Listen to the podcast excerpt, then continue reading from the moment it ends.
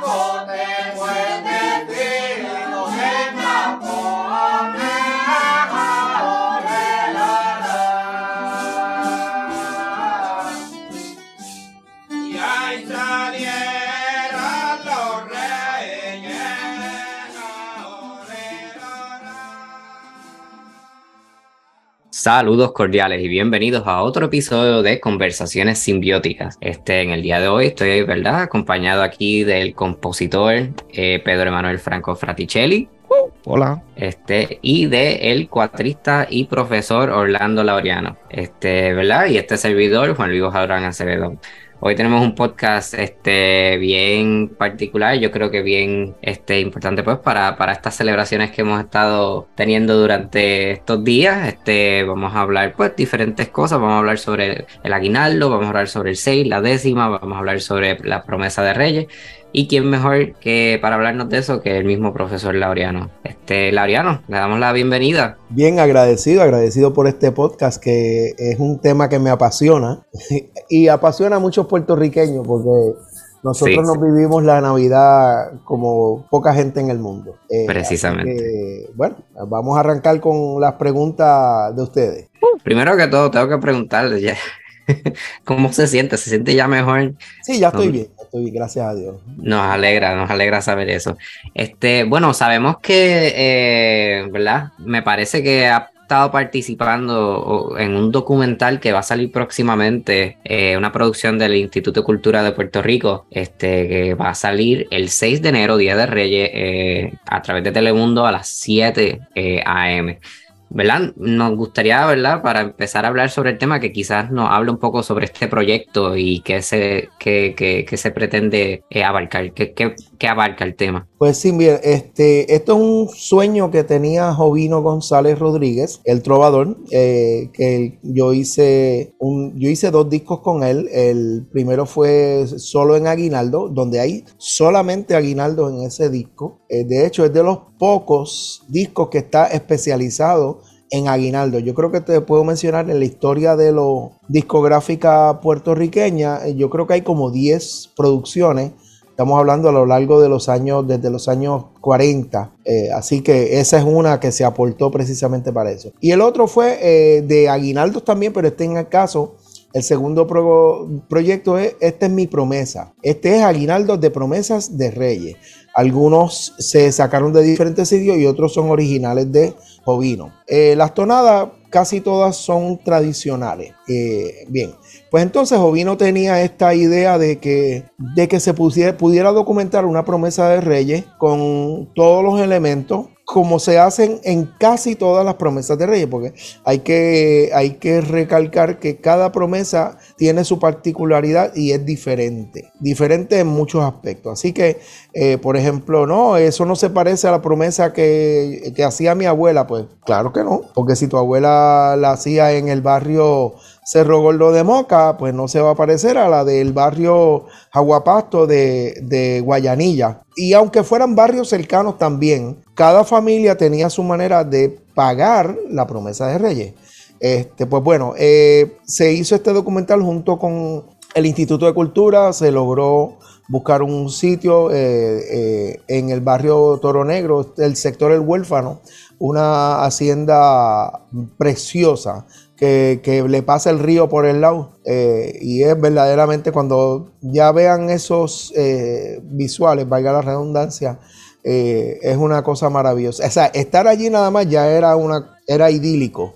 llegar allí también fue un proyecto. De hecho, teníamos que pasar por un puente que lo que tiene debajo son unos tubitos sea que a la que llueva un poquito en el barrio este, por Matrulla o por Toro Negro de, de Ayuya, se le pasa por encima al río. O sea que gracias a Dios ese día no llovió, no, no de hecho lloviznó pero durante la promesa y todo el evento, gracias a Dios, no, pasó nada. Y entonces hay entrevistas a Jovino, este, a este servidor, a parte de la familia que también hacen unas promesas esenciales. Y realmente, pues estoy loco por verlo. No lo he visto, he visto solamente algunos clips. He oído algunos de los audios que se grabaron allí. Eh, estuvo a cargo también de la postproducción en cuestión de audio Cristian Nieves. Se lo llevó para estudio a arreglar todos los pecados que pudieron haberse encontrado. Porque ya cuando tenemos un coro de mucha gente que no necesariamente es especializada, pues vamos a encontrar unas cosas folclóricas. Y cuando digo folclórica es que no todo el mundo cante exacto como un coro. Este, y eso es lo lindo, eso es lo lindo de Eso iba a decir que eso es parte pues, característico también. Es parte del folclore. Este, cuando, cuando este, tú, yo le pongo algunas grabaciones de campo, alguna gente me dice, ay, yo me acuerdo de mi abuelo, de mi tía, que cuando cantaban el galillá por allá arriba. Sí, y los rosarios cantados también. O sea, mira, ah, yo me acuerdo. Y es por eso, porque evoca ese tipo de cante eh, nasal. De hecho, que, se da mucho también en la cultura eh, aborigen eh, de, de, toda América y también se da en África y se da en el norte, en la parte árabe. Y cuando vemos a ver España, pues obviamente es la, la que tiene esa herencia de todas esas culturas.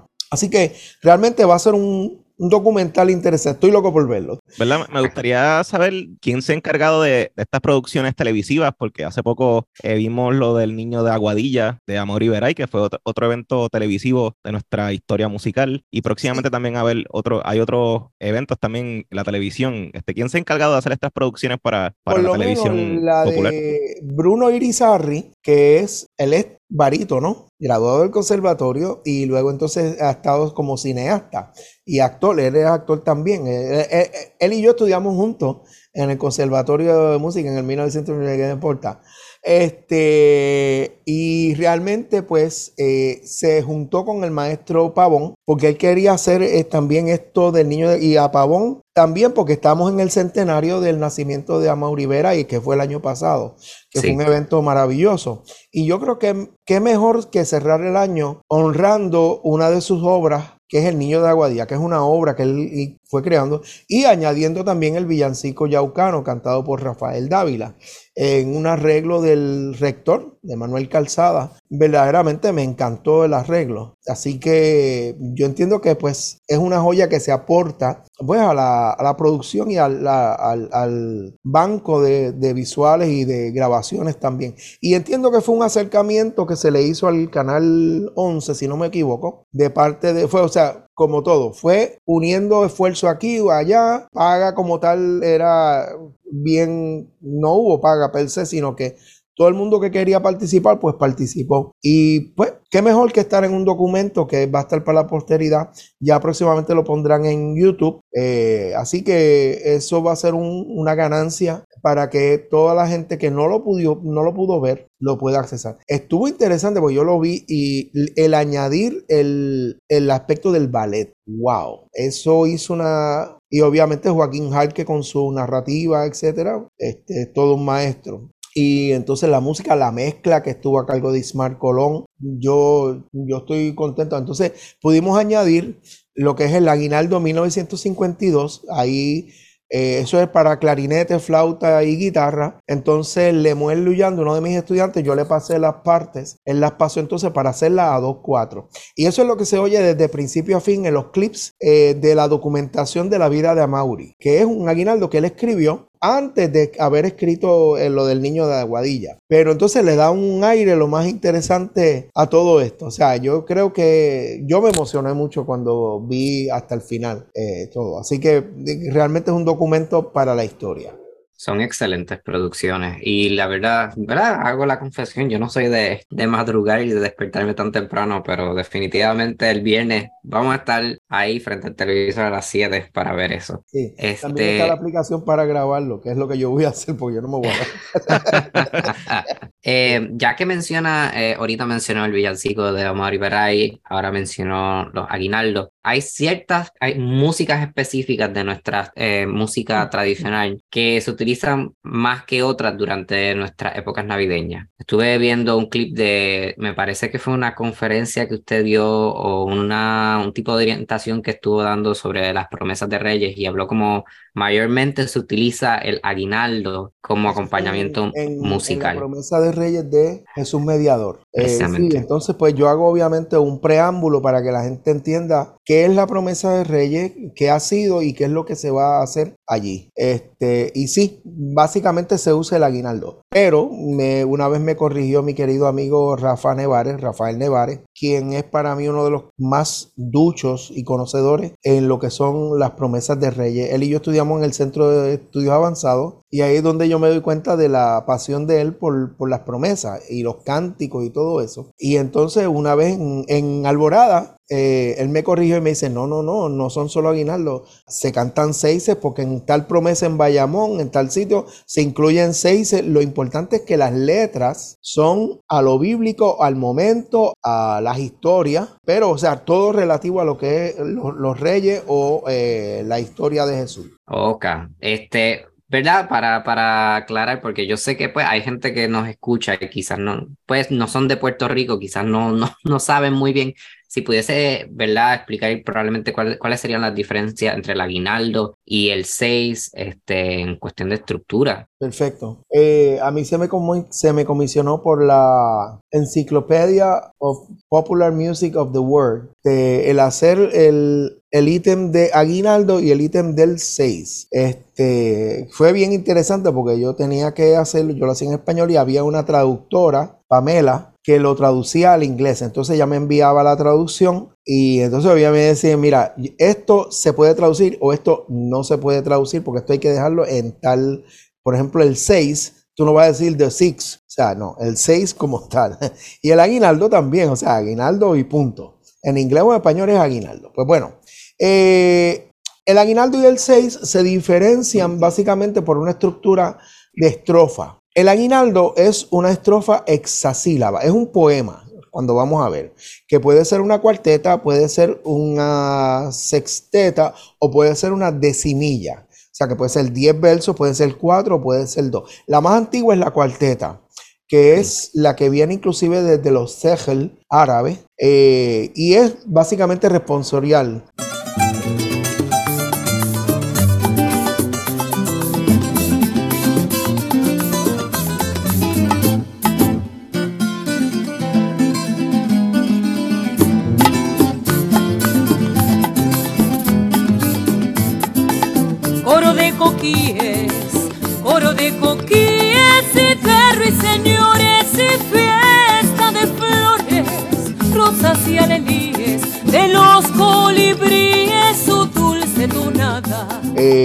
Tú imagínate, "Ajala María, ajá, y tabla, ajale, ya, ajá, mala". o sea, Ujú. es, es la forma más antigua de repetición. Sí.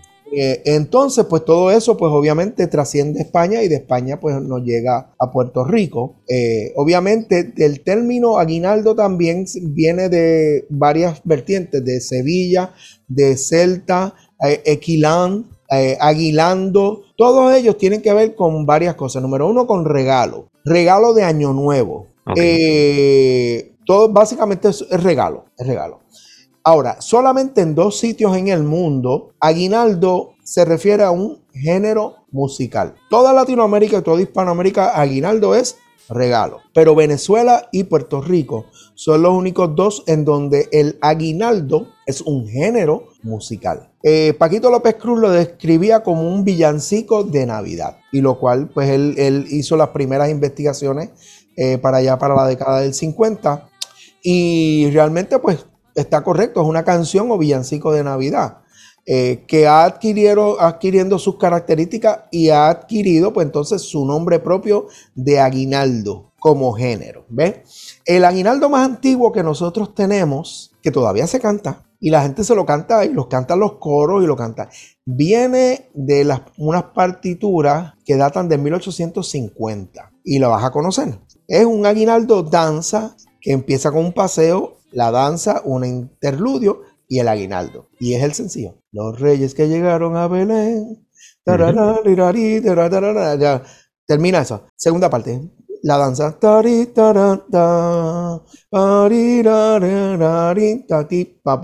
Aguinaldo danza. Termina esa parte. Tercera parte eh, transición.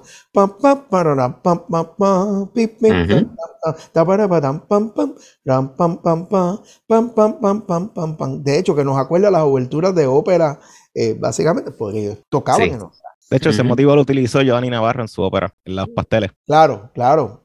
Y la última parte tan, tan, tan, tan, deme los calientes, deme, no me den escucha, que mamá me dijo que me lo llevara. O sea, desde 1850 ya hay partitura. Ahora, cuando vamos a ver, por ejemplo, Luis Morogochak, pianista de Luisiana que visitó a Sí. Puerto Rico, Ujú. con Adelina Patti para esa época. Ellas se quedaron en varios sitios, pero uno de los dos sitios donde se quedó y donde él quedó impresionado, esto, esta información me la da Edgardo Díaz, el, el que hizo la parte de la danza, Edgardo Díaz Díaz. Eh, Me dice que fue en la hacienda Esperanza, en Manatí, donde él oyó eso y se quedó impresionado y ahí se le quedó esa melodía en la cabeza hasta escribir lo que se llama la obra completa, Souvenir de Puerto Rico, Recuerdo de Puerto Rico, y la parte del aguinaldo es Marche de Jíbaro, la marcha de los jíbaros. O sea, desde allá viene eso. Ahora, el aguinaldo jíbaro, como el cimarara, eso viene de bien atrás. Eh, voy a hacer, tratar de resumir lo más posible porque si no después me quedo corto con el 6. Pues desde las folías de Juan de la Encina, que en el libro Cancionero de Palacio él recogió, esto no lo compuso Juan de la Encina, él lo recogió. Eh, Rodrigo Martínez, la folía Rodrigo Martínez. Rodrigo Martínez a sus anzares, ah, pensando que eran vacas, gritábales, hey. Eh, Obviamente no soy cantante, disclaimer. Este. Pues cuando cogemos ese, ese, y en 1492 fue que salió el cancionero de Palacio. La colonización empieza en 1508 en Puerto Rico y así, así subsigue hasta que en el Viejo San Juan se mueve en el 1521 eh, a la isleta donde hoy conoce la isleta del Viejo San Juan. Pues ya podemos entender y ya para esa época había entrado vihuela y había entrado guitarra para 1512 y 1516 a Puerto Rico. O sea, que ya había música en algún punto de la isla, obviamente música española peninsular. Y esa folía, la primera parte de la folía es tal y cual exacta, porque son dos partes. La primera y la segunda resuelve. La primera no resuelve. Se queda en una dominante. ¿Ok? Punto interesante, ¿ves? Y eso es lo que se usa como el loop, entre comillas, para el aguinaldo. Así que estamos hablando de que del siglo XVI, de los años 1500, esa tonada ya entró a Puerto Rico. En algún momento, porque eso, las folías eran famosísimas. Así que gracias a eso es que hoy día tenemos más de 20 y pico de variaciones de lo que se conoce como el aguinaldo viejo, según un proyecto de Juan Carlos Montalvo o Cacho Montalvo, que así le decían los jíbaros al aguinaldo jíbaro, el aguinaldo viejo. Y tenían razón, porque era el más antiguo. Y variantes las vamos a ver de arriba abajo, ¿ves? Porque en una misma tonada, si te va a cantar un varón y una hembra, no te va a cantar lo mismo. La hembra tiene una tesitura diferente, entonces tiene que ajustar, a menos que le cambien de tono, pero eso era muy improbable. Así que eh, por eso es que vamos a ver por barrio, por familia que lo cantan de esta manera, el otro barrio, entonces este mismo se lo lleva a otro pueblo y empieza a cantarlo allá y allá lo cantan, pero empiezan a cambiarle aquí, cambiarle. Entonces multiplica eso por 500 años. Vamos a tener un tesoro de variaciones, de tema con variaciones básicamente. Y son inflexiones en la melodía porque la estructura, el patrón armónico se queda igual. Así que ese es el más antiguo de los aguinaldos, que todos son hexasílabos, eh, ta, ta, ta, ta, ta, ta. Básicamente piénsalo de esta manera. Bueno, cambiando, entonces voy a dejarlo ahí con el aguinaldo porque si no, se nos va el programa. Eh, el 6.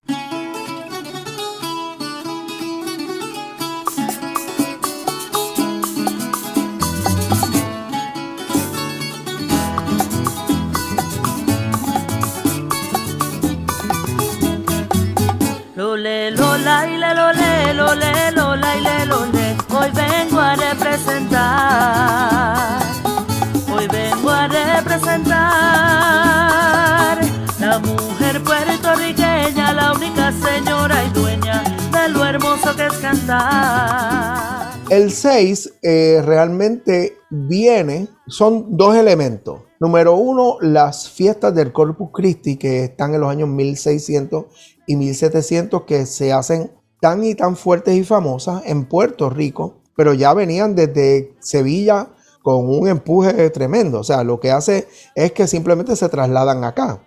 Eh, Noel Allende siempre me decía que cuando oigas cuerdas, el gran por ciento de los instrumentistas eran negros o mulatos. Así que ya tenemos una idea de eso que dicen que no, la bomba es de los negros en la costa y la música de cuatro de cuerdas es de los blancos en la montaña. No, no, de hecho, eh, ¿verdad? Per- per- perdone que interrumpe, que, que- que interrumpa, este, eh, Noel Allende mismo incluye en su, eh, en su eh, libro Las músicas de los Puerto Ricos, una breve introducción a su estudio.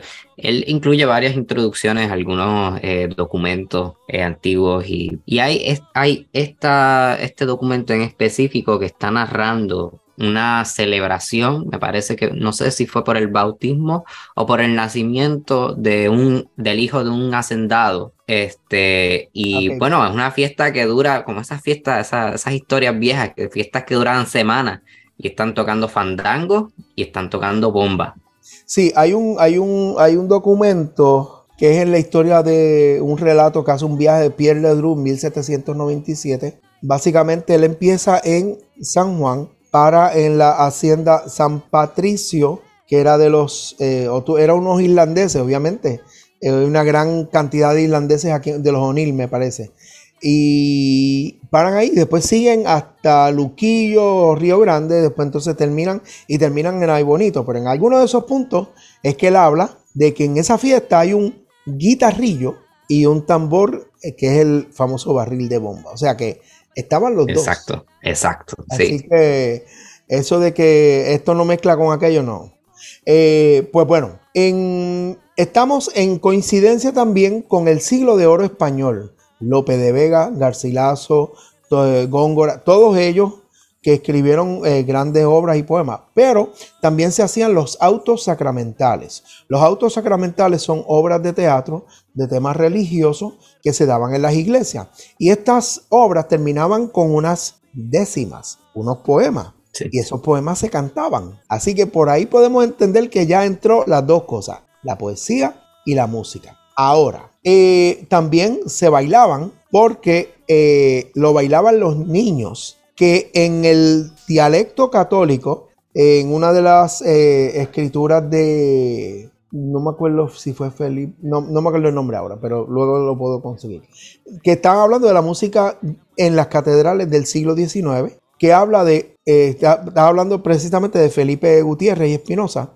Eh, la obra constaba de bajos, tenores y un coro de seises. Sí, sí. Niños. Niños, sí. Niños. Pues los seises eran los niños. ¿Y quienes bailaban en el altar? Pues los niños. Así que se dejó entonces el término de los seises para los niños y se eh, entiendo, o sea, no hay una crónica exacta de cómo ocurrió, pero yo puedo intuir, que es lo que estoy haciendo, que se prohibió en cierta manera hacer las fiestas de los reyes. Y me decía Noel Allende que eso de que la gente sentaba en la iglesia, eso es ahora. Antes la gente estaba de pie, los que tenían los bancos eran la gente rica, que era el banco de la familia Figueroa, de la familia Rodríguez, de la familia, etcétera, etcétera. Y ellos se sentaban ahí, el resto de la gente estaba de pie. Ahora, ¿qué tú haces de pie y oyendo música? No te puedes quedar quieto. Nosotros puertorriqueños y criollos, negros, indios, lo que empezamos, mira, a bailar. y entonces eh, se formaba una algarabía y llega un momento que no había niños para bailar y se utilizaron mulatas o esclavas. Y entonces imagínate una eh, adolescente de 13, 12, 13, 14 años, africana, con su cuerpo ya desarrollado, bailando. O sea, eso fue un escándalo en la iglesia. Eh, así que se prohibieron. Y esto es sencillo. Tú le dices a puertorriqueño, mira, tú no puedes tocar la fiesta en la iglesia y no la vas a tocar en la iglesia. ¿Qué vas a hacer? Ah, pues, me la llevo afuera. ¿Por qué? Porque los músicos son los mismos. La gente, pues en vez de bailar, pues lo baila afuera. Y entiendo yo que esa fue la manera que empezó a salirse de la iglesia, lo que es este, la manera del 6, la poesía cantada, que es el, la décima. ¿ve? Hay un libro que hizo Omar Santiago, que estoy pendiente a leerlo, que es sobre la décima. Así que eso es su tesis, parte de su tesis doctoral. Así que eso, después que lo lea, pues le podría abundar más en lo que hay ahí. Pero entonces entendemos que ya sale el 6. El 6 como género eh, es octosílabo. Que conste, también el 6, existe un 6 corrido que es de bomba. Por ejemplo, en Loíza. Eh, los Ayala son los, los master macaracachita en eso. Eh, y tú oyes un 6 de bomba y realmente no te pueden parar los pies. O sea, es una corriente que se me pasó a mí cuando yo tenía 17, 18 años y oigo los, los Ayala por primera vez en un teatro, yo estaba cambiándome y yo... no, yo soy otra cosa. Entonces, eh, pues bueno, el 6 empieza a evolucionar, obviamente, y al igual que los instrumentos, eh, y también con los experimentos que estaba haciendo Vicente Spinel, que es al que se le atribuye que ponerle la sexta de la cuerda a la guitarra. Yo no estoy seguro, pero sí lo que estoy seguro es que él hacía unos experimentos de rima. Y es hoy día lo que se llama la décima espinela, que tiene una, una combinación de rima de 10 versos, por ejemplo, A, B, B, A, A, ahí termina la primera quintilla.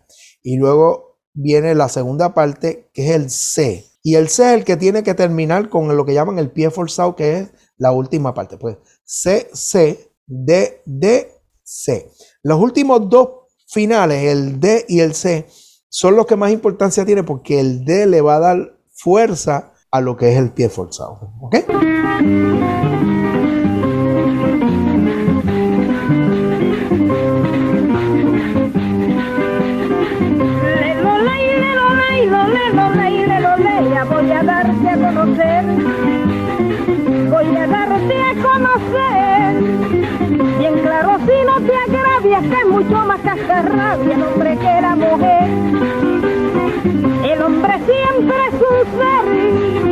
Que con nada está contento. El hombre tiene un momento que es un mulo resabioso y cuando está bien rabioso le da mordida ferviente. ¿Cómo podemos empezar a pensar los octosílabos? Ta, ta, ta, ta, ta, ta, ta, ta, como decía Silverio.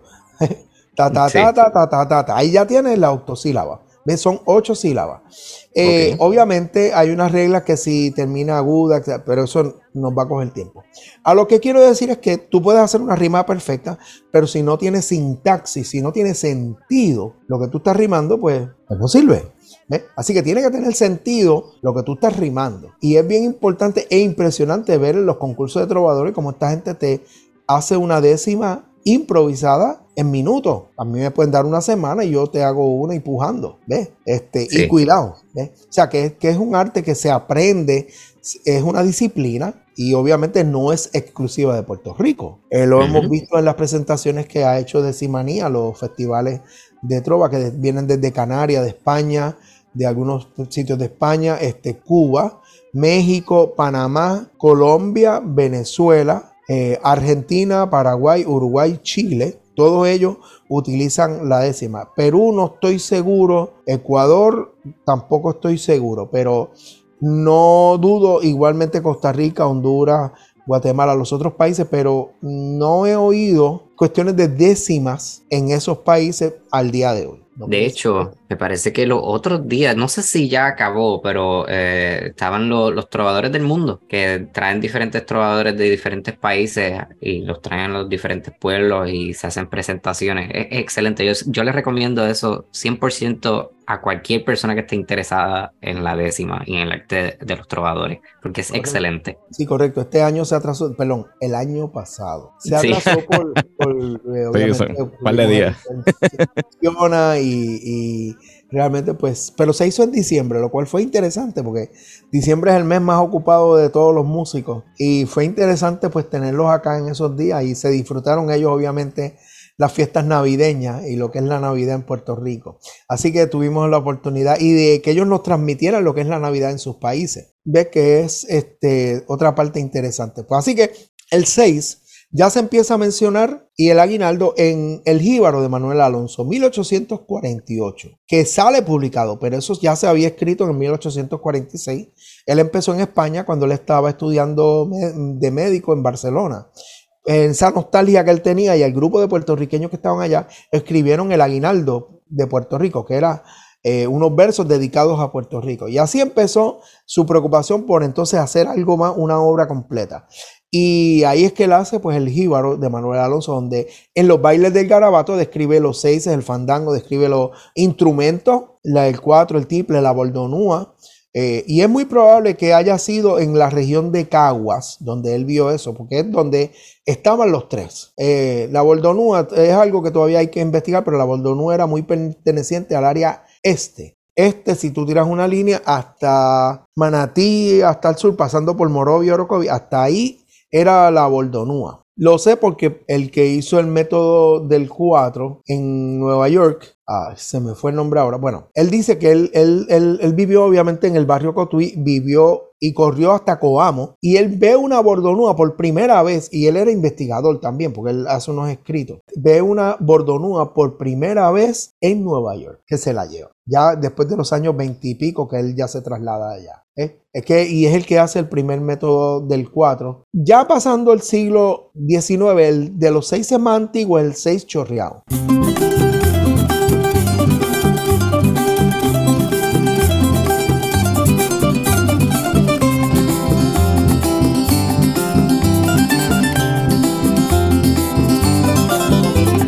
Que aparece inclusive en, en- en partituras que hacen lo que es aires o recuerdos de Puerto Rico, que lo que hacen es recoger lo que se estaba cantando en Puerto Rico o se tocaba eh, en, en esos momentos. Aires del País es una de Morel Campo, que es de 1896, pero hubo otras de Aurelio Dueño Colón, de los hermanos Ramos, de Heraclio Ramos.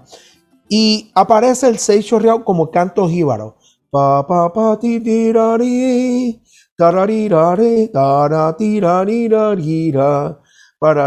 Entonces el, el que era parte del seis chorreado. Julián Andino tenía una orquesta en San Juan y él utilizaba el seis chorreado como apertura y clausura, o sea, como tema de su orquesta. Tan así pues que la gente empezó a decir el 6 chorreado, el 6 de Andino, el 6 de Julián, el 6, o sea, se quedó como el 6 de Andino. Pero realmente el 6 de Andino es un 6 chorreado que lo utilizaba como tema. Eh, hay una grabación de 1900, wow, 1914 o 15 que se llama El Valor, que es el mismo Julián tocando. Entonces Batista me decía, no, es una composición de, de Julián Andino. Y dije, no, Batista no. Pues entonces, si hubiera sido composición de él, mira la de esto de Aires del País y es la misma melodía. Dice, verdad es. No. Mi querido amigo y maestro Gustavo Batista, que en paz descanse, tuve la dicha de, de aprender mucho de él y de sus investigaciones que, que hizo en ciertos momentos. Así que el seis chorreo entiendo yo que es uno de los más antiguos y más intactos que se ha quedado. Porque el patrón armónico es 1, 4, 5. Tónica, subdominante y dominante. ¿Ves? Así que patrón sencillo. Antes era tónica y dominante, pero siempre nosotros los músicos somos inquietos. Eso de quedarnos en un mismo sitio, vamos a buscarle la vuelta por aquí, por allá. Este, y al día de hoy, pues los seises han ido evolucionando junto con la poesía.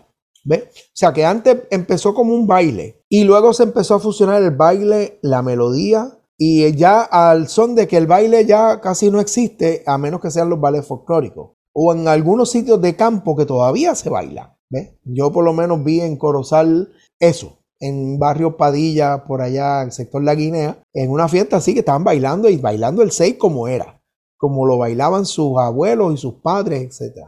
Así que ya cuando vemos a ver, pues los seis se han empezado a evolucionar de que fulano creó uno, adaptó uno, o sea, hay seises antiguos, seises creados y seises adaptados también. Sea, adaptados de otro, otra cultura, por ejemplo, como el seis milonguero. El seis milonguero es una adaptación que hace don Luis Miranda de los ejes de mi carreta. Esa es la famosa muerte del ruiseñor. ¿Ves? Y eso me lo dijo él porque yo tuve la oportunidad, gracias a Dios, cuando estaba en Tropeta con Trovadores, pues yo me sentaba a hablar con él. Me dice, no, no, eso yo lo cogí de los C de mi carreta. Y Nieves Quintero le hizo la introducción que hacía eh, Atahualpa Yupanqui. Y entonces ahí él sale con la muerte del ruiseñor, que eso es, eso fue uno de los hits de Nieves Quintero. Así que vamos a ver cómo los seis y los aguinaldos son la espina dorsal de lo que es nuestra música campesina. ¿eh? Así que ahí cierro los dos entre el 6 y el aguinaldo. Venga la próxima pregunta. Fíjate, No, antes de- Ah, Sí, eh, es algo rápido. Dale, dale, dale. Antes de pasar a otro tema, me gustaría saber por qué se llama chorreado, seis chorreado. Pues mira, yo no podría decirte exactamente, pero aparentemente puede ser que sea con una alusión al baile. Eso decía Paquito López Cruz, que como que se arrastraba.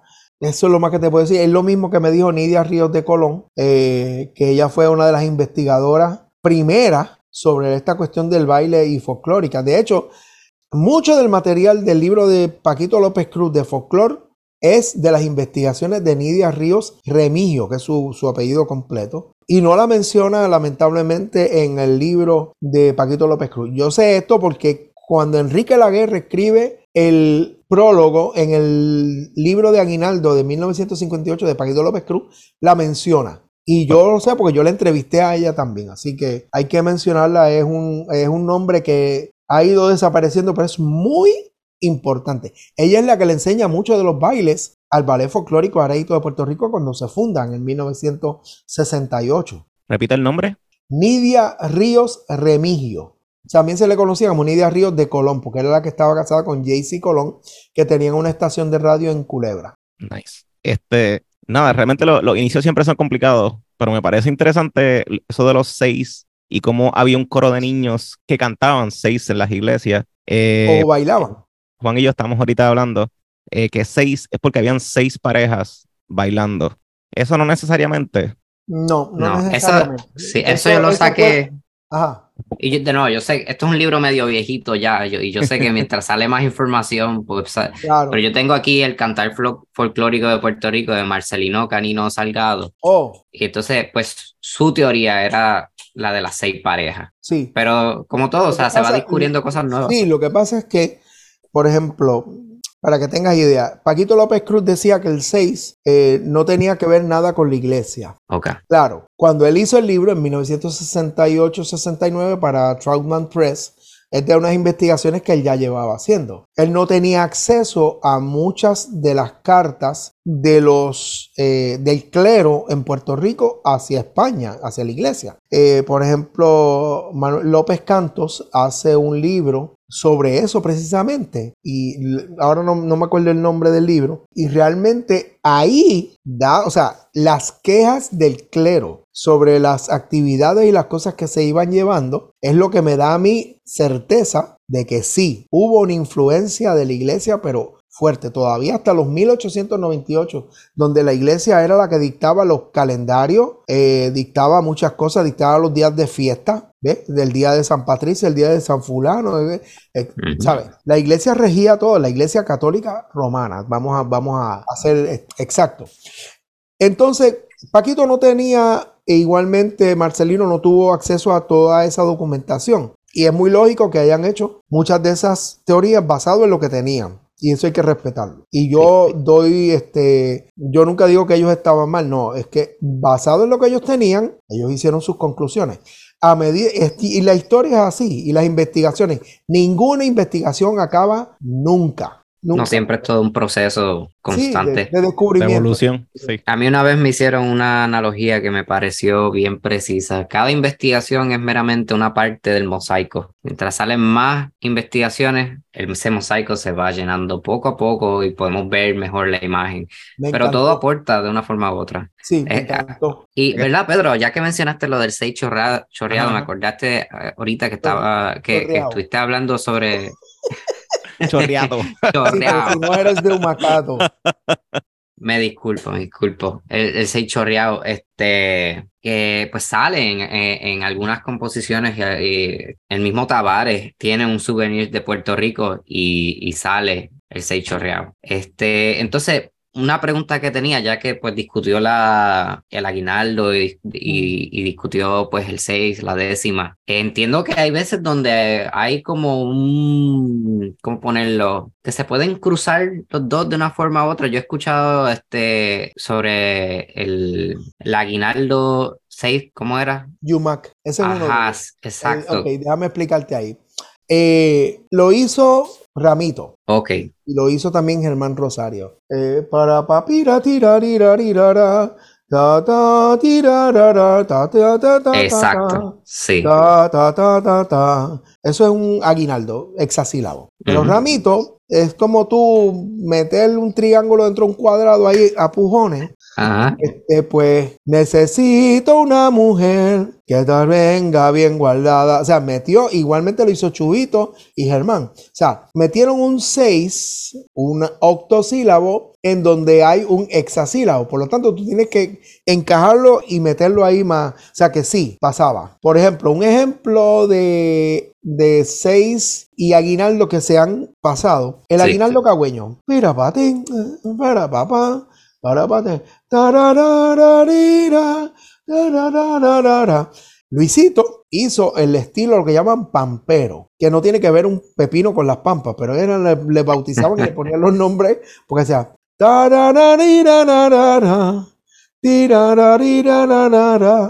¿Ves? La melodía puede ser diferente, pero la base que está detrás es un aguinaldo cagüeño. Y el aguinaldo cagüeño es el segundo más antiguo de nuestra historia musical campesina. Pero Eso sí, o entonces, sea, que, que sí, hay un, hay un, hay a veces una, pero esos son pues inventos y experimentos que salen. ok. de- Y Entonces, eso sería, esos tipos de experimentos son los que le dicen aguinaldos con décima. No, el aguinaldo con des, bueno, sí, se le puede llamar, se le puede llamar así, porque el decimilla es hexasílabo, es la décima pero con seis sílabas. Eh, ahora, décima, cuando hablas de décima es octosílaba, que es una forma de las estrofas o, o de las estrofas de poesía. Acuérdate que estamos hablando de literatura y de poesía. Perfecto. Entonces, eh, pues, los aguinaldos eh, y los seis son los que mayormente se utilizan. No son los únicos, pero son mira, son los dos que tú más has bajado. A, a eso voy. Entonces, con, con el otro tipo de música que podemos también escuchar, probablemente una promesa de Reyes. Ok, y eh, aquí es que vamos a ir a los otros aguinaldos. Eh, voy a dar unos cuantos ejemplos para que vean lo popular que es y que lo cantamos y que a veces no sabemos que es un aguinaldo. Saludos, saludos, vengo a saludar a lo. Isabelino, a lo Isabelino, un aguinaldo Isabelino. ¿Ok? El otro, que ya se convirtió en otra canción, que eso ha pasado. Ya les voy a dar unos ejemplos. Si no me dan de beber, lloro. Si no me dan de beber, lloro. Esto fue, yo no sé si fue Vicente o fue Santo, que lo incorporó. Esta es la parandara, pero eso es un 6 enramada o una enramada jíbara. Le lo la y le lo la, lo le lo la y le lo la. Doñe que mi caparara, ¿ves? Ya eso es un 6. Entonces, pero la gente lo tiene, si no me dan de beber, no, no, ni modo. Estas navidades van a ser candela. Estas navidades van a ser. Mayagüezano. Pero bien sabrosito, porque no te queda- Aguinaldo Mayagüezano, que se puede hacer en cuarteta o se puede hacer en decimilla. En el disco de Jovino, Jovino hace un Aguinaldo Mayagüezano, que es el segundo que está en la, en la producción, que se llama Rezar el Rosario. Así que ahí tienes un ejemplo de un Aguinaldo Mayagüezano cantado en decimilla. ¿Ve? A veces tú tienes que repetir una frase melódicamente, porque no todo el tiempo tiene la misma estructura. Eh, y así, por, ese- por ejemplo, otro, famosísimo. Yo tenía una luz que a mí me alumbraba. Yo tenía una... Eso es de Añasco. Ok. Aguinaldo de promesa de. El otro, el Olgoria está en lo que fue Alfonso Vélez. Esto es un aguinaldo de trulla o de promesa de aguada. Y así sucesivamente vamos a encontrar muchas canciones que hoy se conocen como canciones de Navidad. No, antes de eso eran cánticos de parranda, trulla o promesa de reyes. Mayormente del área oeste, cuando digo oeste, de Arecibo a Ponce, tira una línea para allá abajo, el viejo oeste. Y es la donde se da la Navidad más intensa, más rica. Ya desde septiembre se empiezan a poner en la, en la, en la radio los aguinaldos, pues yo estudié en el colegio de Mayagüez, así que yo te puedo decir de eso. Sí, Eh, sí. y ese es uno de ellos. Pero, por ejemplo, hay otros géneros. Uno de ellos son las cadenas. Las cadenas, eh, y estas son las cadenas que antes cantaba, la cantaba mi madre por la mañana. Esos son recitativos. Tira pa tira catera, ta tira ta tira pa pam pa, sara pa tira catara, catira catari catara catan, can can can can can can. Y esta, o sea, algunas las bailaban, otras las cantaban. Algunas las cantaban en el río, otras las cantaban los carreteros. Y esto es un documental que se hizo con los hermanos Ramos, con Ramito, Luisito, eh, estaba el indio de Bayamón, que es mi tío. Pues se hablaba de que los carreteros, ellos iban cantando las cadenas. Otro le respondía, el otro le respondía, el otro le respondía. Cuando uno no respondía, decía, para, para, paraban el convoy, porque ellos venían en convoy hacia, este, hacia el pueblo a llevar los víveres y lo- todo lo que tenían. Alguien se atoscó o se fue por un barranco o se le atoró la... O sea, entonces servía como sistema de contabilidad Wow. o sea, en el río, y esto me lo contaba Nidia Ríos de Colón también, que estaban las otras cadenas también. O sea, la- hay dos cadenas, la cadena es mayor, que es la que canté ahora, y la cadena es menor. Estas son las cadenas que antes cantaban. Cualquiera de las dos que se cantaba, por ejemplo, si eran las mujeres cuando estaban lavando en el río, empezaban a cantar coplas, coplas, coplas, pero había las coplas, se ponían un poquito calientitas, porque decía, no, que tú, compadre, usted está mirando mucho al mi compadre, que no, que anoche estaba en la fiesta y se puso a bailar con él, y, que, te- te- y terminaban a, a- a- paletazo limpio y tirándose las canastas y la ropa. O sea, o sea, que eso de que el Rosario y la Aurora era lo, no, no, no, en el río también se daban las peleas, porque se calentaba la cosa, tú sabes. Eh, y entonces, eh, la cadena es otro de los géneros que existe, eh, pero no se habla mucho de ella porque no son tan populares como los seises y los aguinaldos. Eh, yo, yo tuve la oportunidad de, cuando estaba en, el, en la, tenía el conjunto criollo de la Universidad de Puerto Rico, tenía cinco y seis mujeres cantantes, buenísimas. O sea, ahí estaba Mónica, ahí estaba Mónica Nieves, estaba Fefa, ahí estaba Victoria Reyes, eh, Ketsia, por, por decir, Iliana, eh, por mencionar, ¿ves? Y entonces, diablo, y que yo hago con, con tanta mujer cantante y de verdad que se, se- se me rompió. Le dije, ah, ya, las cadenas. Tú cantas una, tú cantas la otra. Entonces era, cada una cantaba. Ok. una. Entonces la que hacía el verso de todo aquel que anda de noche arrastrando la cadena, porque era, era un- una tesitura más baja. Y yo, Victoria, tú la vas a hacer. Entonces la otra era Ketsia, eh, Mónica, eh, Fefa y, e Iliana, eran las, que, las otras que seguían. Y entonces, eh, tan así que, por ejemplo, Ketsia, Ketsia lo cogió bien en serio y cuando esa mujer abría la boca, pues me acuerdo una vez, una cena, una, una, una actividad que se hizo para la gente del National Endowments for the Arts que estaban en la universidad. Y vinieron a Puerto Rico. Yo me acuerdo de la, la mesa donde estaban ellos sentados y lo hicimos acústico. Dije, no, no, no, olvídate del micrófono, vamos a hacerlo acústico, pero vámonos aquí cerquita de ellos. Vamos a hacer las cadenas. Va, va, va. Y cuando Ketsi abre la cara, y estas son las cadenas, la que estaba al frente hizo, o sea, yo dije, muerto el pollo, chicken dead. Entonces, Excelente. eh, nada, hicimos el aguinaldo jíbaro también con cinco estilos diferentes. Estilo de la calandria, estilo de Priscila Flores, otro estilo de la calandria, el villaldeño y otro estilo que hacía Mónica. Eh, de hecho, hay un, un link en Facebook que estamos en la biblioteca haciéndolo. Y ahí por lo menos lo pueden apreciar. Después te puedo enviar el link. Ah, sí, se- Sí. sería fenomenal. Sí, entonces, este, ahí tenemos, por ejemplo, pero con las cadenas, teníamos esa, esa herramienta de poderlo hacer para que participaran todas, más o menos como se hacía antes. ¿eh?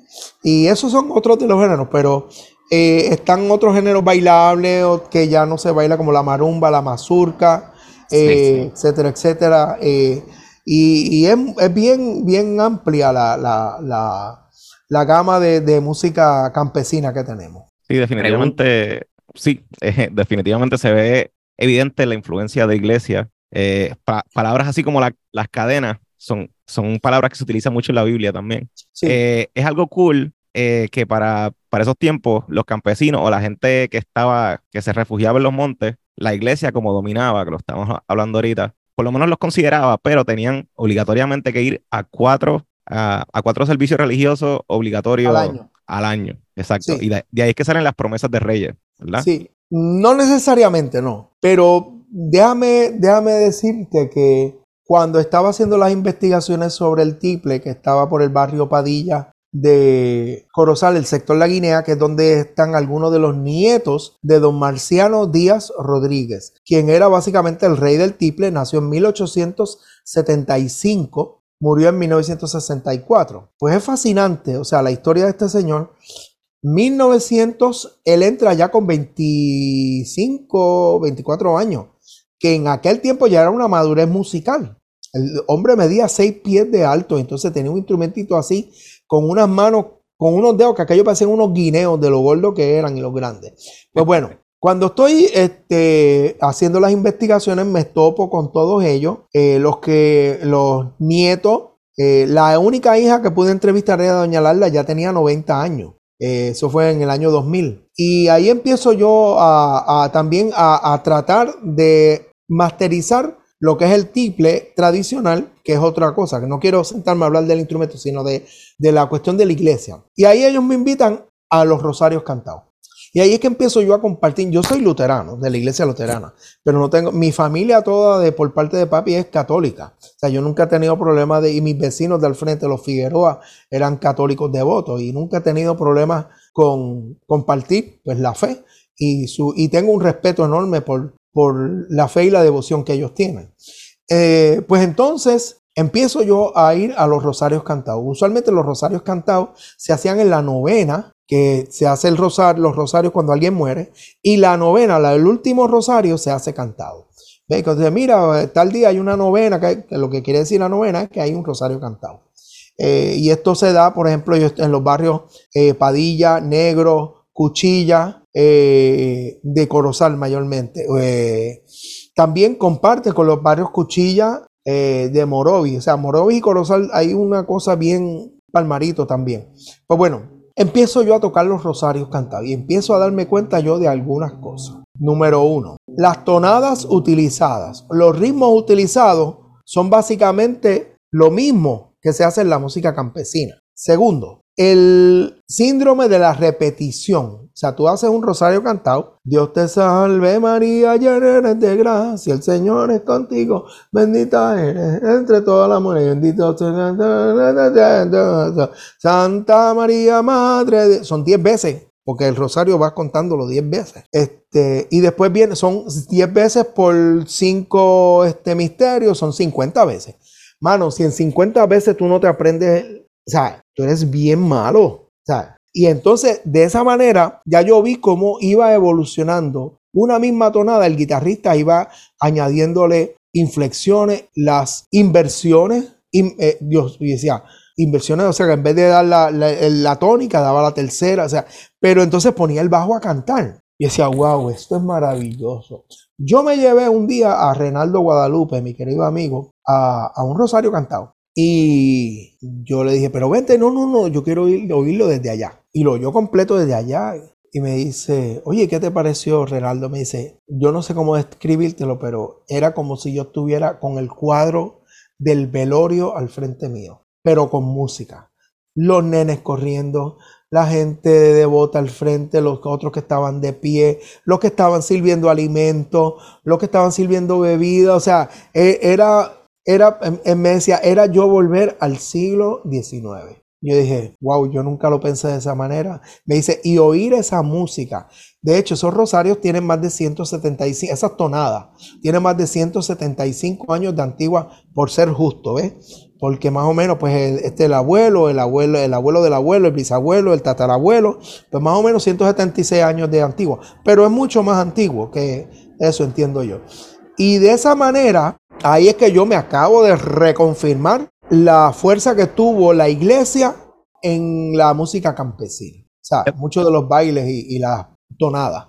Fíjate, este, hablaste del, del, velorio y recordé que uno de los estudiantes de la, de la academia hace poco lo fue a ver, ¿verdad? La Yupi, a todo el que quiera ver esa obra. Está ahí en la Yupi, es gigante. No, no, es, no, lo mismo ver la chiquitita, ¿verdad? En, en la internet. No, es un cuadro para la historia. Y el estudiante lo más que le llamó la atención es que todos estaban descalzos menos el cura. ya que estamos hablando de, la iglesia, este, es algo interesante de, esa obra en particular. Y don, y don El Saburu, que es el, hacendado que es de la finca de los El Saburu, era el dueño, y es el que está bien vestido, que es el, obviamente el, dueño de la, de la, hacienda. Y precisamente era don El Saburu, del que Oyer cogió de modelo. Para, para esa parte. O sea que e, ese cuadro es fascinante. Otro día podemos hacer un, podcast del velorio porque sí hay, hay materia. Yo daba eh, con el conjunto criollo, eh, yo me lo llevaba un día.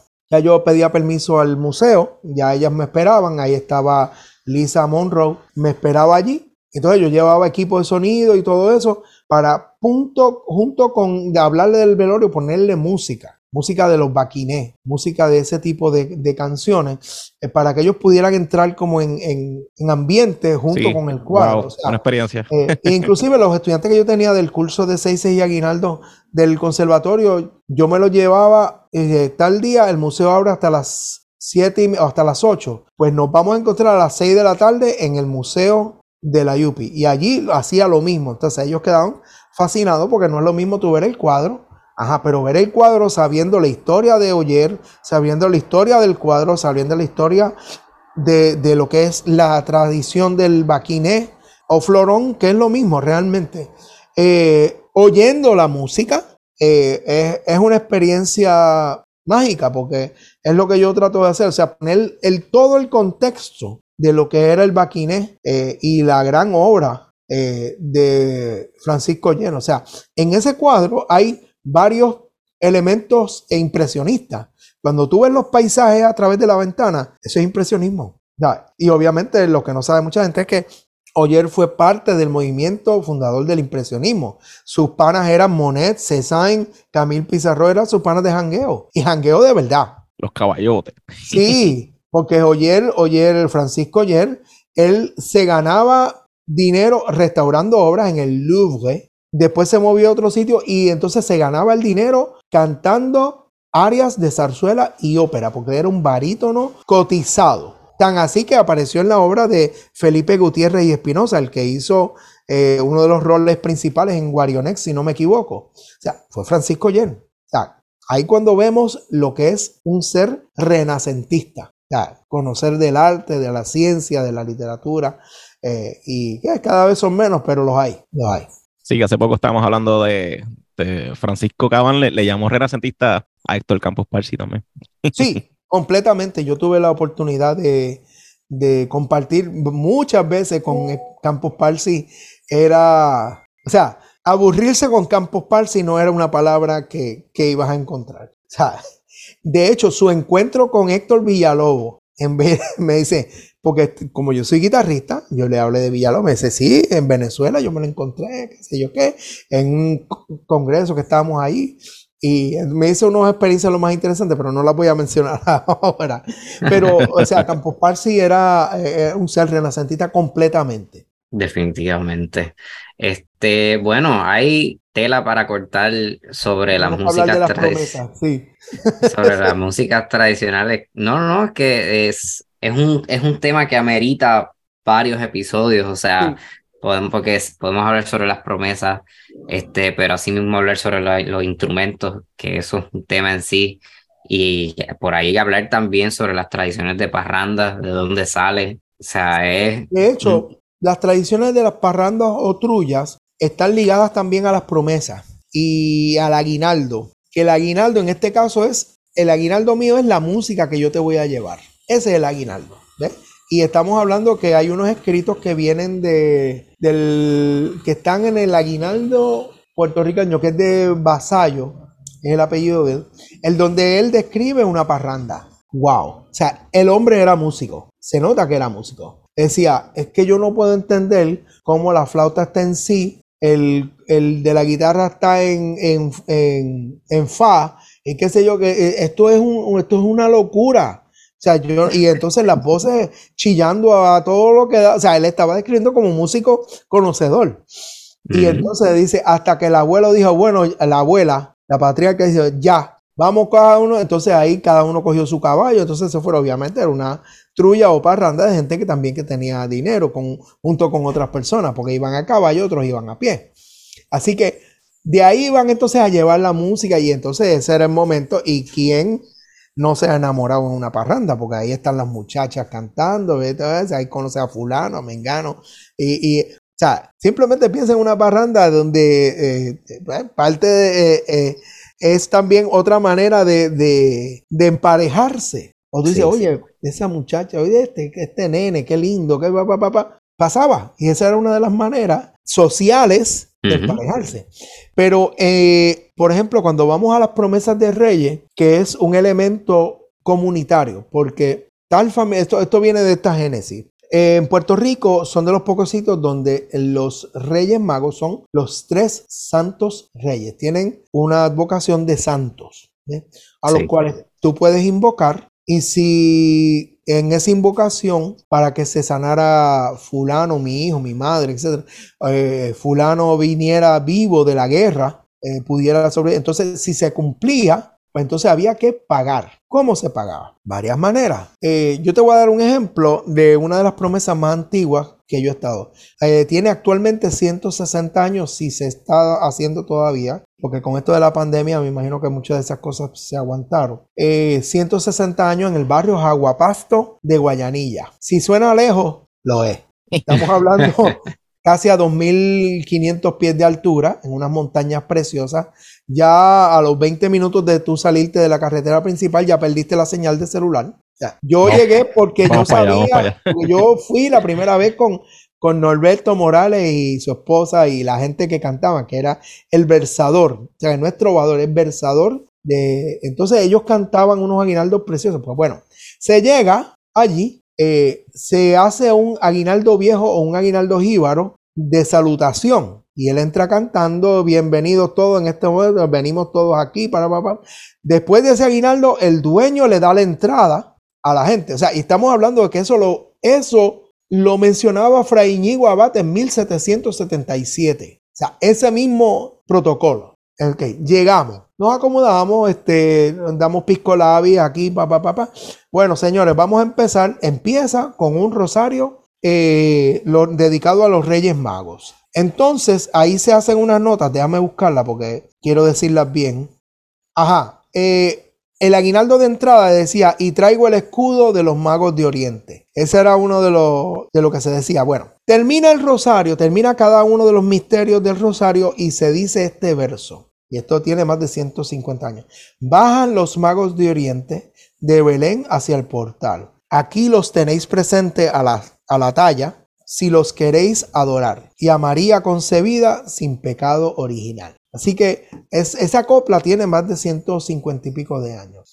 Terminaba el rosario, entonces venían cinco aguinaldos que se cantaban eh, en el estilo que, que fueran, que son de las áreas, algunos básicamente eh, de repetición, otros de rabo y cabeza, con el verso que empezaba uno, continuaba el otro, que es como la cadena o encadenado, que también podemos, Sí. o sea, la cadena tiene muchas bifurcaciones y usos, y esa era una.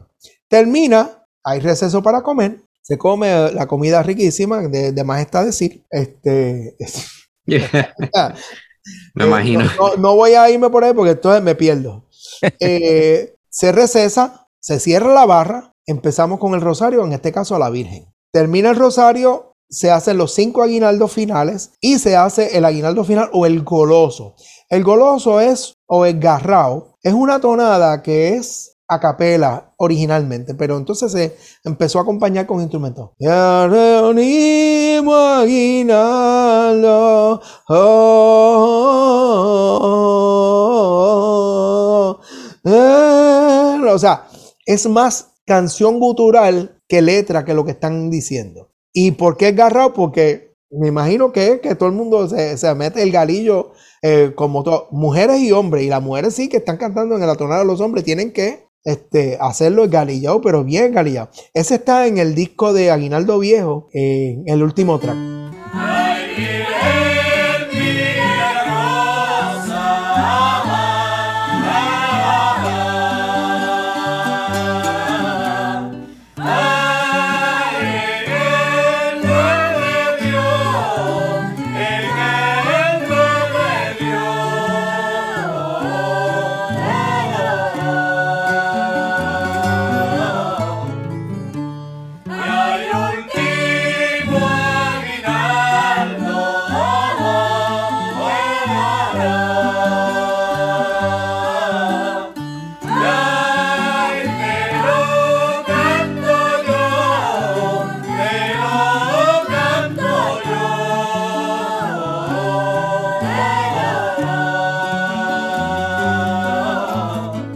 Lo más interesante, se termina con un seis chorreado, tradicionalmente. O sea, ahí ya se acabó la promesa de Reyes, entonces ya ahí se abre la barra, etcétera. Bien importante, o sea, me gustó mucho porque ellos respetan, dice, el que, inclusive, esa primera vez que yo fui, parece que había alguien que protestó, que porque cerraron, y chacho, se paró el, el que estaba diciendo, les voy a enviar la foto, yo creo que yo no sé si le envía la foto, pero se las envío.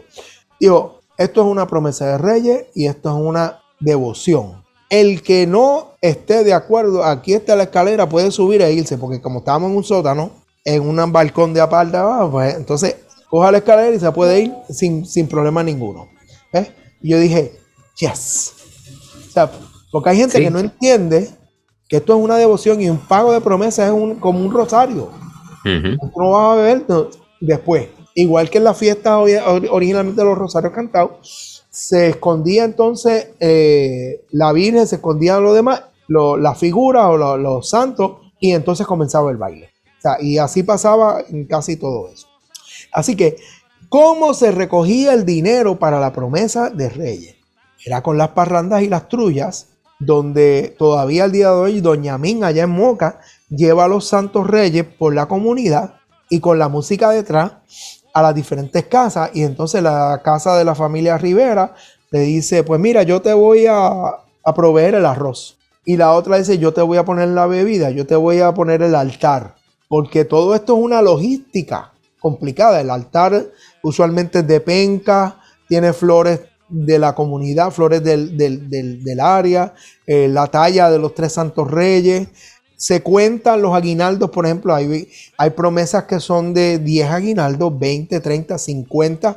La que yo fui de barrio Maresúa, que era la promesa de Amado, eran de 50 aguinaldos. Y hay una promesa del barrio Cambalache, ahí estaba, quien me invitó fue Tebo, Pedro Pérez Pierantoni, que tocaba allí con, con ellos. 100 aguinaldos. Anda.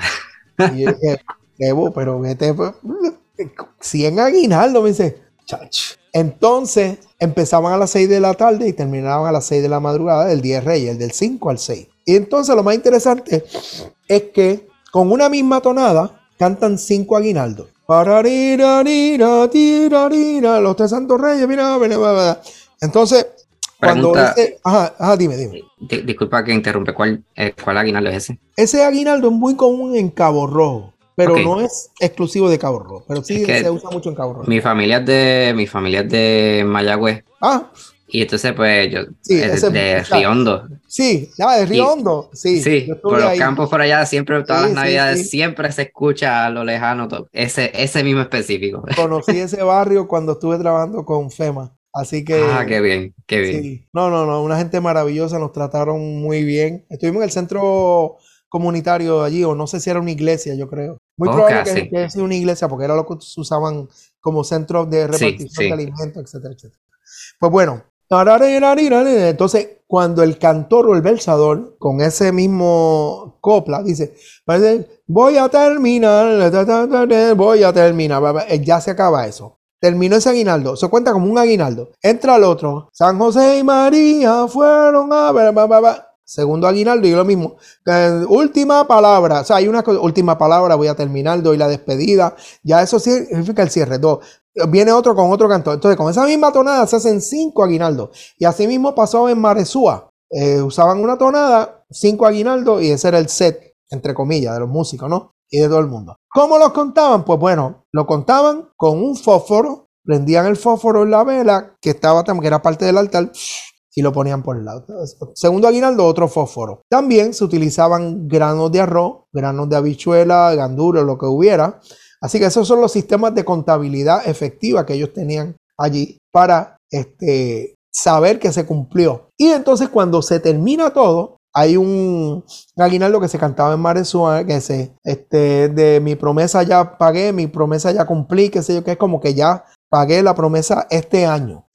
Pero ya ellos la estuvieron haciendo por 50 años aproximadamente. Y hace, para el 2010 me parece fue, se cerró la promesa per se, o sea, se entregó la promesa, porque esa fue la promesa original, que por 50 años iba a hacer, papá, y eran 50 aguinaldos, etc. O sea, y vamos a ver muchas variantes en diferentes y cada uno de los barrios, eh, por familias, por barrios, por sectores, eh, o sea que vamos a tener una gama de estilos de promesa rosario de reyes eh, diferentes. Por ejemplo, en Corozal se hace un rosario de reyes con la tonada de uno de los de los de la tonada del rosario de San José, pero se hace una copla que es alusiva a los reyes, lo cual me estuvo raro y dije, oye, este no, esto se canta en los reyes.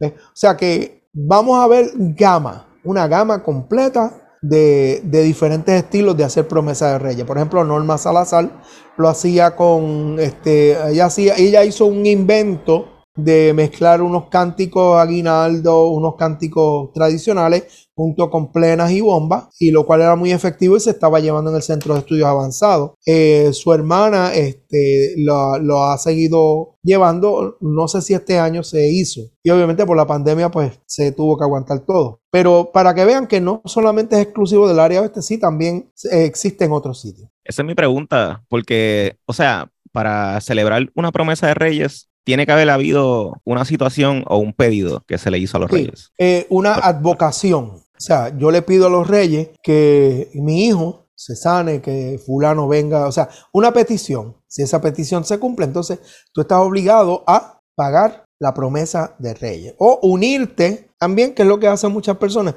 unirte a otra promesa que, que también sale mejor. Pues entonces, mira, en vez de yo crear una nueva, porque de verdad es costo efectivo, es bien, es costoso. Es costoso porque tienes que pagarle a los músicos, eh, tienes que conseguir comida, bebida, altar, la, las tallas, aunque se, se supone que las tallas tú las tienes. Pero todo eso pues es parte de esa, de esa logística. Y por eso es que es una cuestión comunitaria. Por eso es que se van por las parrandas, por las uh, calles o por la comunidad pidiendo aguinaldo. ¿Cuál es el aguinaldo? Pues tú me traes el arroz, tú me traes la carne, tú si vas a poner un lechón, lechón. O sea, lo que fue la, la primera vez que yo fui a Maresúa, lo que tenían era un arroz guisado con fricasé de ternera. Voy a decir que no. Eh, no, no, o sea, no es un lechón, no. Ahora, eh, si nos vamos por la cuestión culinaria también, y ahí me puedo perder. Eh, la primera promesa, hubo dos promesas que yo fui que, que vi lo mismo. La longaniza de los reyes. ¿Qué es la longaniza de los reyes? Pues esta longaniza se deja ahumada por siete días y entonces se hace un arroz con longaniza. Dios libre que toque esa longaniza, porque eso es para la promesa de Reyes. Yo la vi en dos sitios, en el barrio Los Cocos de Quebradillas. Ahí estaba Monzo, que era el que salía en el programa de David Noriega, un trovador eh, genial, un tipo, no sé ni cómo describirlo, o sea, Monzo era un- una figura. Eh, y entonces él nos llevó, porque mi compadre, Walter Gutiérrez, y su esposa Purita, lo conocían, me dice, mira, tal día nos vamos a tal sitio que hay una promesa, de Re-". y ahí probé el arroz con longaniza de Reyes. El otro fue en el barrio Plata, que es con mi otra familia de Moca, eh, donde estaban haciéndose una promesa porque la hija eh, estaba teniendo problemas, la hija de doña Julia, Lucy, estaba teniendo problemas en el embarazo. Y entonces la promesa fue precisamente por eso, para, para que saliera bien en el, en el embarazo y el parto, ¿no? Y entonces se hizo y se pagó. Y la, el arroz que me dijeron, no, esto es la eh, mami Julia, que. No, se fue, no creo que fue doña Julia, fue otra persona que hizo el arroz longaniza de los y de más está decirle que imagínate, ahumada en leña. y- o sea, o sea, O sea que- y eso junto con todas las otras delicias, pues lo- los dulces típicos, los platos, pues Sí, esa es la otra parte de la gastronomía puertorriqueña que se populariza el arroz con gandules, obviamente en Navidad, porque es cuando están los gandures, en, O sea- en la época navideña. O sea que es como un serrucho del pueblo para que los reyes le concedan Correcto. cosas. Se convierte en una actividad comunitaria, En vez de, de la familia tal, no, porque todo el mundo participa y todo el mundo está contento en participar porque quieren ayudar a, a que se lleve la promesa. Entonces, hay promesas, por ejemplo, que ya se han ido de la mano, que viene tanta gente que verdaderamente son hasta imposibles de, de- entonces tú tienes que mantener un control. Exacto. Eh. los reyes no te van a estar pues, consiguiendo cosas todos los años a ti solamente. Sí, sí, sí, sí. O sea que es algo más de comunidad. Sí, ok, sí. Ya, ya entendí, ya entendí. Como que no lo Entonces, tenía tan claro, pero ya, ya no lo quiero terminar sin dejar de mencionar a Los Ángeles Prieto. Obviamente ellos cogen el nombre como Los Ángeles Negros del grupo que cantaba la música romántica. Pues entonces ellos son Los Ángeles Prieto y ellos son de Moca. Ahí está Luis Rosa, Luis Rivera Rosa, que es malote. Así que le dicen que su papá cantaba promesa y ellos llevan más de 60 años cantando y dedicándose a las promesas de Reyes y haciendo grabaciones. Ellos tienen ya montón de discos, ¿no? Eh, y entonces lo más interesante es que ahí también utilizan el bombo. Eso es algo que tampoco se menciona. En el área oeste, Marcelino lo menciona en el, prólogo del Aguinaldo Viejo. Yo tengo que enviarte eso también para que tengas esa literatura ah, accesible. Pues el bombo es un reducto, según Marcelino Canino, de los redoblantes militares españoles. Y el bombo, imagínate que es, hay varios bombos. Hay como un redoblante bastante elevado y con eso se hace el ritmo.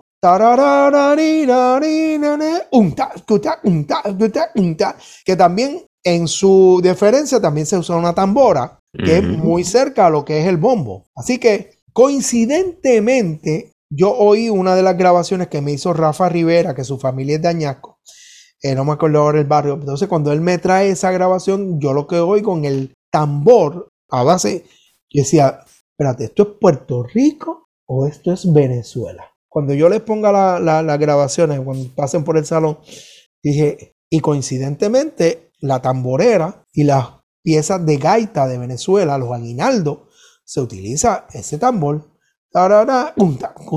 O sea, Sí, precisamente. es un paralelismo tan fuerte entre Venezuela y Puerto Rico, aguinaldos y cánticos y género. No sé, obviamente, este, quién influenció a quién, yo no sé, pero sí ha habido una comunicación de a principios del siglo XIX, cuando salen todas esas familias, cuando empezaron la- las luchas de independencia, muchas de ellas se refugian en Puerto Rico y otras simplemente vienen a Puerto Rico a vivir, ¿no? Y otros de Puerto Rico se van a Venezuela también. O sea, eh, no era de, de allá para acá, no, era aquí para allá también. Así que, eh, ¿quién vino primero? Si el huevo o la gallina, pues no sé. Pero lo que sí es que es un paralelismo y una cosa coincidente. Y es un instrumento que no se menciona en los instrumentos típicos de Puerto Rico. Precisamente. El bombo es uno de ellos. Eh, en el disco de promesa que hicieron Fernando González, que en paz descanse, con la gente de Maresúa, ahí hay un bombo. Así que le voy a hacer llegar las grabaciones también. Me parece, hubo una vez, no recuerdo en qué situación fue que estábamos viendo unos, unos aguinaldos en el área oeste, Mayagüez, y sale alguien, obviamente no era del área, No, pero porque están usando una tambora, eso no es parte de los instrumentos típicos nuestros. Y yo me quedo, No. no, no, no, no, no. Por acá se utiliza en los aguinaldos y en las trullas se utiliza. Y sí, Yo si tú buscas cualquier grabación, sale. Y yo me acuerdo, acá en Bayamón, eh, Arelis Escaví, quien es profesora y la esposa de Tato Mato, Ángel Mato, hijo, cuando hacíamos las parrandas, ella se llevaba una tambora, pero ella no lo estaba tocando como merengue, ella lo estaba tocando porque ella es de Cabo Rojo, nada más con testigo. Sí, El mismo to- y cuando ves ese tipo de tambor lo vas a ver todo eh, más en el área sur oeste más que en el norte en noroeste. Lo vas a ver eh, por ejemplo desde Moca para abajo yo lo he visto pero no lo he visto en Camuy, Arecibo, Atillo eh, Isabela no lo he visto no quiere decir que no exista pero no lo he visto Eh, cuando hicimos la grabación del conjunto criollo el último número que era el aguinaldo a los Reyes Magos, la promesa de los Reyes Magos, eh, yo me llevé a Peter Torres, que Peter Torres tocó el bombo que era de la familia Rivera, que me lo prestó para eso. Y en la segunda parte, Peter me decía, mira, cuando no teníamos bombo, usábamos la paila de 5 galones de pintura. así mismo. Al revés, En y- casa llegamos a usar eso mismo. Y yo le dije, pues precisamente eso es lo que yo quiero en la segunda parte del aguinaldo. Y esto es lo que vas a oír en esa punta y con el coro espetado de la muchacha, "La, la, la", con el gritado. Y sonaba lo más bien, a mí me encanta. sí, eso es parte de la tradición. O sea, es como, eh, mira, el arroz con aceite de oliva puede ser bien saludable, pero no hay nada como el arroz con tocino. Así mismo es. Y, hecho en- y si es hecho en leña, más todavía. O sea, más auténtico que eso, difícil. Ya viste, terminé hablando de comida. Uf, Este, bueno, pues primero que todo le, quere- le queremos, este, antes que todo me gustaría hacer un- una pequeña reflexión, más bien un pensamiento que llevo, que lleva pasando por mi cabeza, especialmente durante pues, estos meses y yo creo que sería un, valdría la pena seguir tocando el tema. Me parece bien bonito que pues lo que son este, estas celebraciones nuestras navideñas, lo que es promesa de Reyes, este, las mismas parrandas, ¿verdad? Aunque son cuestiones que, que pues la promesa de Reyes se hace pues por pedidos que hacemos, este, pero siempre en estas celebraciones estamos mirando hacia atrás. En, en ese sentido, pues nuestra música siempre, este, aunque puede que surjan nuevos aguinaldos, nuevos seises, pero todo siempre, siempre hay un interés en el pasado. Eh, la misma gastrono- gastronomía, siempre hay un interés que resurge en esta época por nuestra ga- gastronomía tradicional, por esos cuentos de antes, esas tradiciones de antes. Y los frutos de la época, que es lo que se está dando en, eso, en esa época también. Exacto. Y bueno, dice este historiador, researcher, en su libro de, de Imagine Communities, Benedict Anderson, él habla sobre cómo un componente bien importante de toda nación es, y de toda identidad nacional es, es pues una, una historia, que la gente tenga un sentido o una apreciación o un interés por lo que es una historia nacional. Y pues me parece interesante, me parece curioso que es precisamente durante las Navidades que este interés, pues, no sé, es, es como que eh, se desproporciona, es un interés que, no sé, ¿verdad? Durante, en años recientes, pues, eh, no lo vemos cada vez más, pero, pero es durante las Navidades que aumenta y se desproporciona. Hay un, hay un artículo que es el que yo utilizo y cito, que son dos artículos de la revista musical puertorriqueña del Instituto de Cultura de el maestro Luis, Luis Manuel Álvarez. Genial. Él te hace dos artículos, te lo lleva inclusive desde la época de la Saturnalia de Roma, que se celebraba con un cerdo con asado, qué sé yo, que sea. Mira hasta dónde lo lleva. ¿Y por qué esta cosa eh, tan, tan ferviente? Es un artículo excelente para leer. Yo después le doy el- la referencia del artículo y la, y la, la bibliografía. La- el otro disclaimer que quería hacer, eh, estábamos hablando del cuatrista, era Efraín Ronda, que es el responsable en 1933. eh, tenía, compró una imprenta y todo para hacer su libro, el método de cuatro puertorriqueño para los dos cuatro, el cuatro de cinco cuerdas y el cuatro de cuatro cuerdas. Ok. 1933. Eh, y hay una data interesante que hay en ese libro, pero Efraín Ronda es el que hace la investigación que empieza a caminar por todos estos barrios, desde Aguadilla hasta, San Gel- hasta Coamo, eh, compartiendo y- e interactuando con músicos, cuatristas de cuerda, de, eh, tocando las fiestas de cruz también, que eso es otro tema de otro sitio. Pero él habla de toda esa experiencia y las eh, escribe, que es lo, lo más interesante. Ese libro, lamentablemente, no, no está en un manuscrito, pero es fascinante. O sea, l- el detalle con el que él recoge, la historia del cuatro también, del instrumento, te lo lleva hasta Cabo Rojo, a la fundación de Cabo Rojo, el final del siglo XVIII, o sea, al final de los 1700. ¿eh? Ujú. Así que eh, Efraín Ronda es el nombre que no, no podía dejar de mencionar. Y perdonen mi lapsus No se preocupe. pero eso nos pasa a todos. Bueno, este, ¿verdad? No me parece que, que, que estoy exagerando cuando verdaderamente podemos decir que Puerto Rico es una nación navideña. Este, bueno, le damos este, las gracias Eh, por estar de aquí, hecho, compartir. Eh, sí, El boricuazo eh, dice que no hay sitio en el mundo que tenga tanta música navideña como Puerto Rico. Y de eso él se, se ha encargado de, de- de- de investigar. Y es verdad, o sea, para empezar, nuestra música viene de mucho antes y la que sigue saliendo nueva. O sea, Puerto Rico y Venezuela para mí son los dos países que cogen la Navidad bien en serio. sí. Porque eh, de hecho hay muchas canciones de Venezuela que nosotros cantamos y así viceversa. Allá cantan alguna de las músicas nuestras. Así que sí. eh, de- por ahí me- me- me voy a perder, pero para que veamos que realmente somos bendecidos en una isla geográficamente tan pequeña como hay tanta diversidad. Seises, aguinaldo, música folclórica y por ahí las danzas también, que eso es otra, eso es otra. De hecho, las danzas también se influenciaron de la música campesina.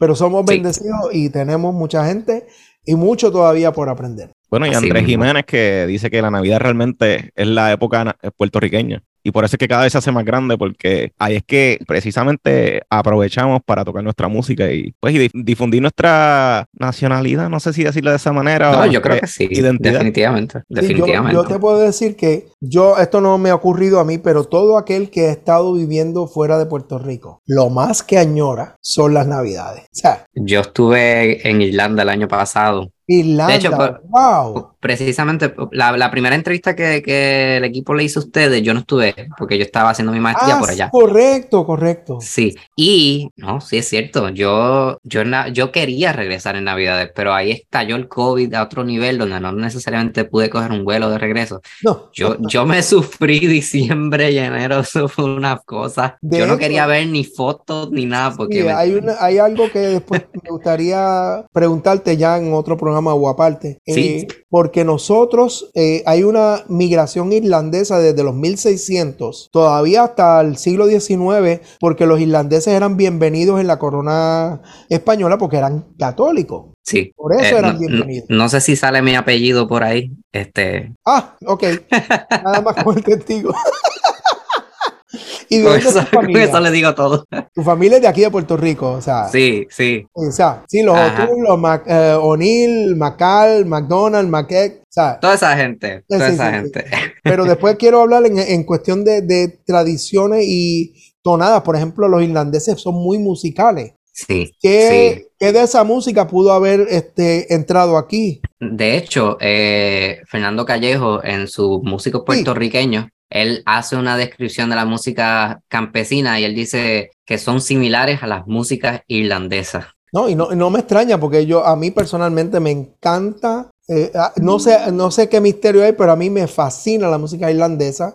Desde Música el baile bonita. hasta to- toda la. O sea, es, es algo que, de hecho, la música campesina o el hillbilly music de los. Estados Unidos es básicamente para mí 80 o 90% irlandés, de base irlandesa. Sí, sí, sí, definitivamente. Hubo mucho, pues, Irlanda también es un país que ha sufrido mucho. Ellos tuvieron olas de migración bien grandes. De que, esa te que- puedo hablar yo porque mi profesor de, de micología, que es Ajá. la ciencia que estudia los hongos, nos habló de eso. O sea, de, de la primera, o sea, cómo afectó el hongo a la, a, a la migración mundial. Pues resulta que la papa, voy a hacer lo más breve posible, sí, la papa tenía un hongo que era simbiótico, o sea, que se, se benefician, valga la, el, el tema, Como, se como nosotros. uno del otro y se lleva a Europa y entonces Europa la papa fue una cosa maravillosa y los irlandeses con las papas era un- este, o sea, hicieron de la papa su dieta principal, porque el trigo también se da, pero la papa era más fácil de, de- de que se diera. Las mejores papas que me he comido fueron allá. Eso. Sucede que este hongo se convirtió en patógeno por alguna razón climática, genética, de terreno, y Wipeout limpió toda la cosecha de papa de Irlanda. Eso creó una hambruna tal. Que la gente eh, empezaron a decirle, mira, en, allá en América este, hay terreno y bu- están buscando gente y entonces esa gran ola migratoria de irlandeses fue por la hambruna de la papa y fue por un, un honguito. Sí. Fíjate, Ah, me gustaría. De hecho, quiero hacer salvedad a mi Ajá. gran profesor Carlos Betancourt, profesor de micología de colombiano, eh, pero era una autoridad allá en el colegio de Mayagüez. Me gustaría leer un comentario que nos hicieron eh, sobre esa correlación eh, y es de Miguel Avidot. Él dice, siempre vi una correlación entre el botrán irlandés y la pandereta de plena, entre el catolicismo irlandés y el protestantismo británico, entre el idioma gaélico en resistencia al inglés, en fin, dos pueblos distantes, pero con paralelismos históricos entre Puerto Rico e Irlanda. Sí, Quiero oír, definitivamente. quiero oír la música esa que él mencionó ahí de Irlanda, así que... Sí, el, el botrán es eso mismo, es un tambor de mano que tú lo ¿Es ves, Tanqueret? Sí, ah, ok. un tambor Sí. de mano, y ellos tienen Sí, como que parece un pandero. Sí, eso mismo, es un pandero. Lo que Que pasa de es que hecho, que ellos- se, se lo ponen en la falda, en la falda, creo. así mismo, precisamente. De hecho, en los panderos o las panderetas, que es lo que es el nombre correcto, la pandereta de prena, en muchos se los ponían cuando, porque ellos se reunían, no estaban de pie, estaban sentados y entonces Sí, lo sí. ponían en la falda y empezaban a tocar. Hay un documental de eso, así que, Sí, pero yo siempre he pensado que todos estamos interconectados de alguna manera. Eh, exacto. Eh, definitivamente nos encantaría tenerte en un próximo episodio y seguir hablando sobre este Seguro, tema. ame- amenazo con estar en un próximo episodio. Bueno, pues le damos, le damos las gracias, este, ¿verdad? Gracias por compartir con nosotros. Este es un tema que pues nos apasiona mucho. Este, ¿verdad? Donde la- los oyentes pudiesen eh, comunicarse con usted, encontrarlo en las redes. Pues mira, este me pueden conseguir por yo, este, Orlando Laureano corrido así en Instagram. Eh, en Facebook, Orlando Le Laureano. eh, yo usualmente pongo los sitios donde voy a tocar o las actividades que hay. Actualmente, pues yo dirijo el taller típico criollo del municipio de Caguas. Eh, en estos momentos estamos de receso por obviamente la fiesta navideña. Y yo usualmente menciono, y si estoy con Jovino o con cualquier otro, pues también lo, lo menciono. Así que estén pendientes. Pu- Pueden poner Orlando Laureano, le va a aparecer el otro, Orlando Le Laureano. Esto fue que me hackearon la cuenta en el 2016, 2010. Y ya tú sabes, no me dejó entrar, la- y yo pues hice una nueva. Orlando Laureano 2 no me la aceptó, Orlando 2 Romano tampoco, Orlando Laureano Part 2 tampoco. Y entonces puse Orlando Le Laureano, acepte. Y yo dije, así se quedó, fíjate. Ok, pues perfecto, muchas gracias. Pedro, ¿dónde te pudiesen encontrar? ¡Woo! Bueno, sí, a mí me pueden encontrar en Facebook como por mi nombre, Pedro Emanuel Franco Fraticelli, en Instagram como Peter Franks 7. Pues, este servidor, Juan Luis Jalorán Acevedo, me pueden encontrar así mismo en Facebook, Juan L. o Haloran eh, o apóstrofe H A W L O R A N.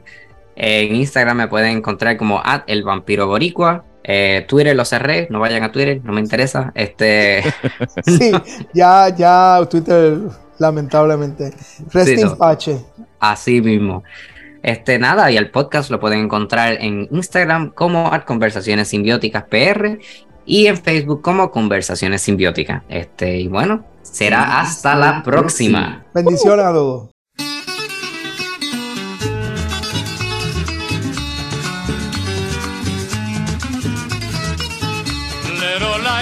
Lero, lelo, lelo, lai, lero, le. Puerto Rico está precioso. Cada día está más lindo ante sus flores me rindo. Mi Puerto Rico está hermoso. En comercio fabuloso. Todo lo estamos hablando. Progresando y progresando.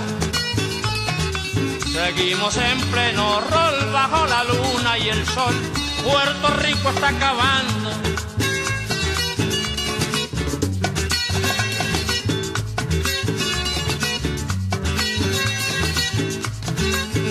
Lero, la, le, lo, le, lo, le, lo, la, le, lo, le. Puerto Rico es ese encanto.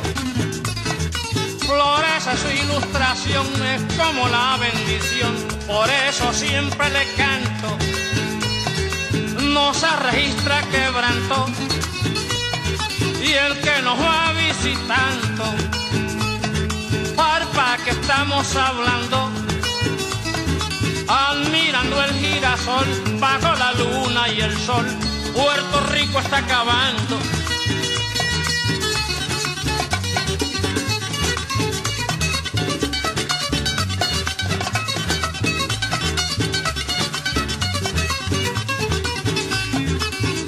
Lero la le lo borinquen al viento sellas y entre las cosas bonitas, viajeros que nos visita, ven nuestras cosas tan bellas. Borinquen, linda doncella, todos te están admirando. Lo bueno va adelantando. Desde el dominio español, bajo la luna y el sol, Puerto Rico está acabando.